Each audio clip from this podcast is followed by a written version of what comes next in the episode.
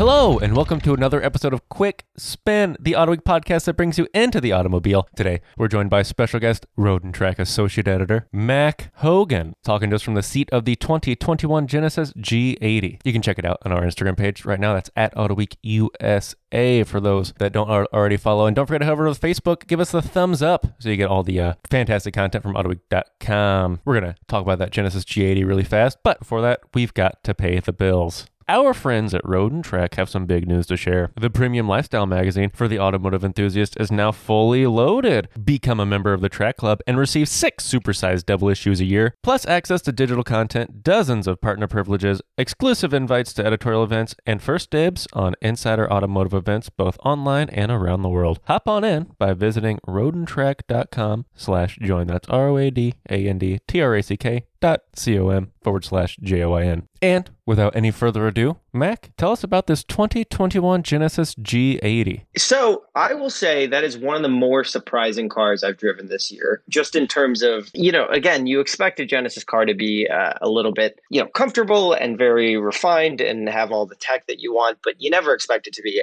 as good as the competitors, really, just because they haven't fully hit their stride with, I don't think, any of their products yet. The G70 came close. It still felt like a knockoff. And this car is just, there's very few places in which this isn't at or near the top of its class. It's, it's one of the best cars I think I've driven this year, and it, it looks great. It drives great, and uh, I really didn't expect it, but I just keep thinking about how much I like this car. Well, there is a lot to like, but did you just say looks great? It's almost like you previously recorded a little walk around, and we're going to jump to that now. All right, so I'm out here with the 2021 Genesis G80 2.5T. I had the 3.5, so I've driven them both now, but I'm really glad I'm doing this podcast with the 2.5 for no other reason than the fact that they dropped this one off in this beautiful dark green uh, color. Now, I am an absolute sucker for the color dark green on pretty much anything, uh, but luxury sedans and sports cars are the main things. Uh, and I, I remember seeing this color originally on the GV80 SUV and really hoping it made it to America. Uh, and I'm very glad that it did. Um, cause it once again shows Genesis's push towards being a little bit outside the norm. They're not going to just do what BMW or Mercedes is doing. They're pushing different colors, different, you know, styles, uh, really kind of taking on their own personality. And, and that's most obvious when you look at this car and the grill and the lights. So early Genesis cars, the G80, the G90, and then the G70, again, they looked like something like a knockoff Audi, something a little bit unoriginal. And that's not to say that they were copying anyone because obviously originally they were designed by Peter Schreier, who used to be in charge of Audi. Some things, you know, are just habits.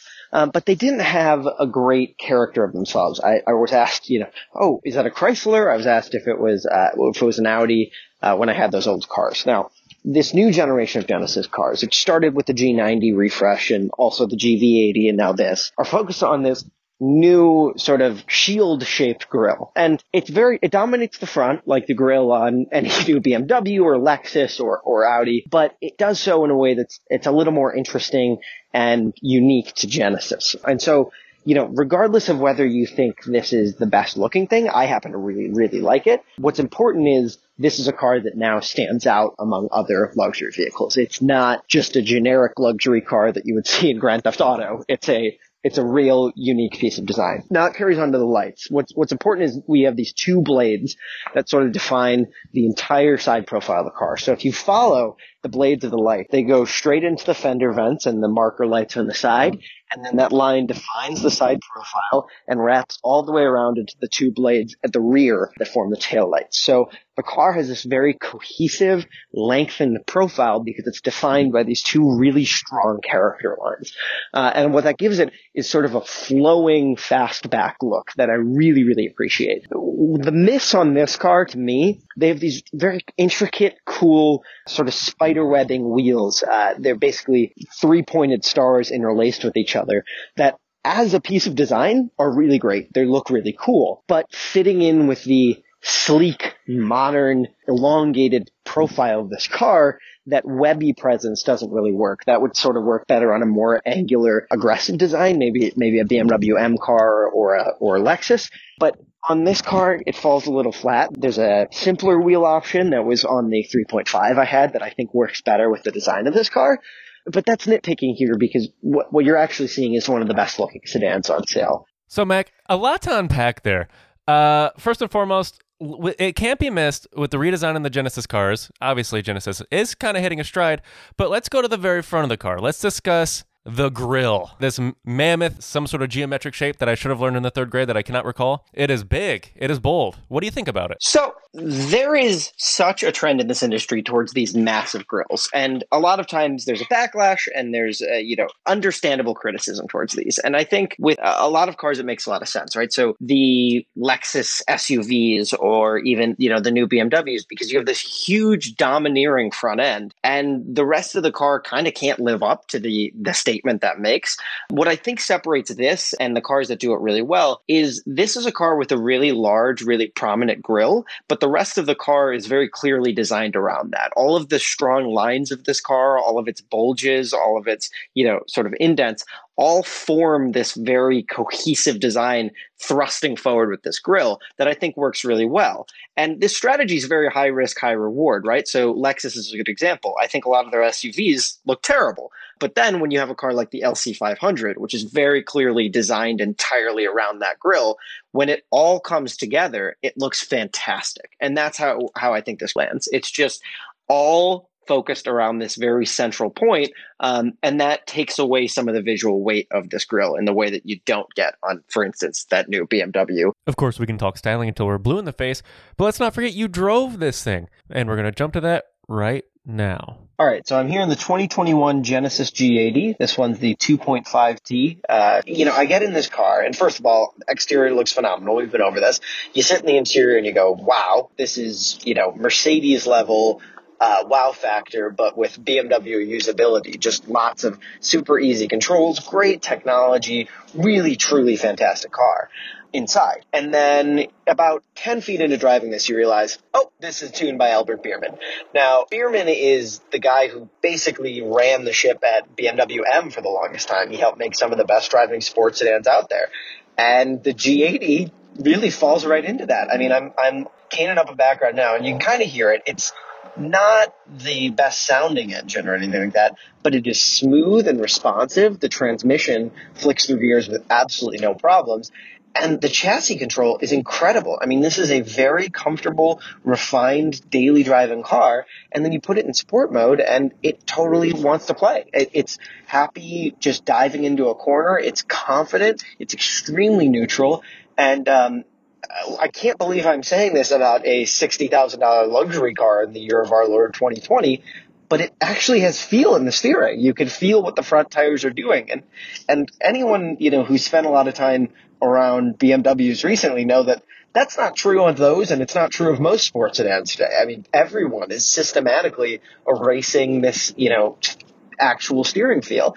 And I guess I never would have bet that Genesis would be the one to save it, but this is a car that actually comes alive the harder you push it.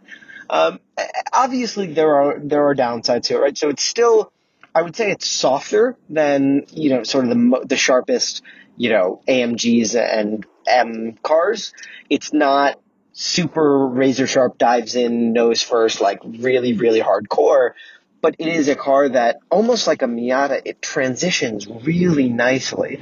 And even in the softer setting, it has really amazing body control where you're just diving into these corners and the car wants to rotate around you. It's really, really rewarding. And honestly, I'm sort of stunned because I think for the longest time I've I've talked at length about Genesis as a company because I think this is a company that has done a lot of great things. Um, but I've been waiting for that wow moment. Uh, you know, when Lexus showed up in, in the late 80s, early 90s, they dropped the LS400 like a bomb on everyone else. I mean, it was just, it was better than everything it competed against. It was cheaper. It was more reliable. It had all the same tech. I mean, there was, there was no argument against it, right? And truth be told, you couldn't say that about, about the original G80. Um, it had one problem, which was that it was you know, originally called the Genesis, the Hyundai Genesis, and then they made it into its own brand, but in between redesigns. So it was a car that everyone already knew and had been advertised as a Hyundai Genesis, but then it was now called the Genesis G80. So what happens is for the first couple times that I was reviewing Genesis, you know, G80s, G90s, you know, I'd say, someone would ask me, what are you driving this week? And I'd say, I'm in a Genesis G80. And they go, oh, a Hyundai Genesis. Yep it, it sort of took away that original brand allure because you didn't want to know what is a Genesis. It kind of answered its own question. And then as it moved on, you also had the problem it, it, it was uh, very nice, but it wasn't the car, if you were offered equal opportunity to have this or a BMW 5 Series, you wouldn't really pick a G80 over a 5 Series unless you were factoring the budget, right? And now, as we've we've moved on, first of all, you know that now Genesis quality marks are, are pretty much tops across the board. No one can deny that. So you have amazing quality, great reliability, relatively good reviews even on the service front.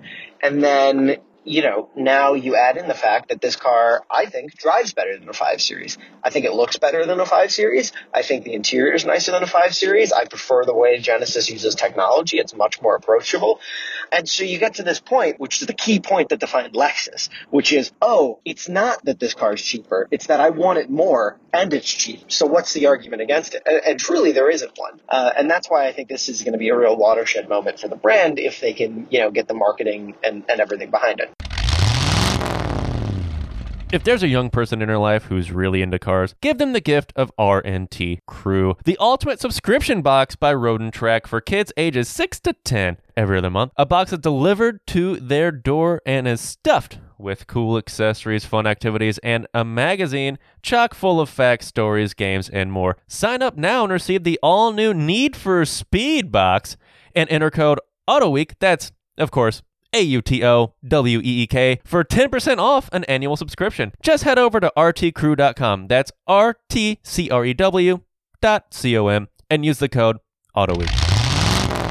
Now, that's a shots fired moment at BMW, Mack. Yeah, so I don't want to just beat up on BMW. I think I'm using them eh, because they were the standard bearer for the segment.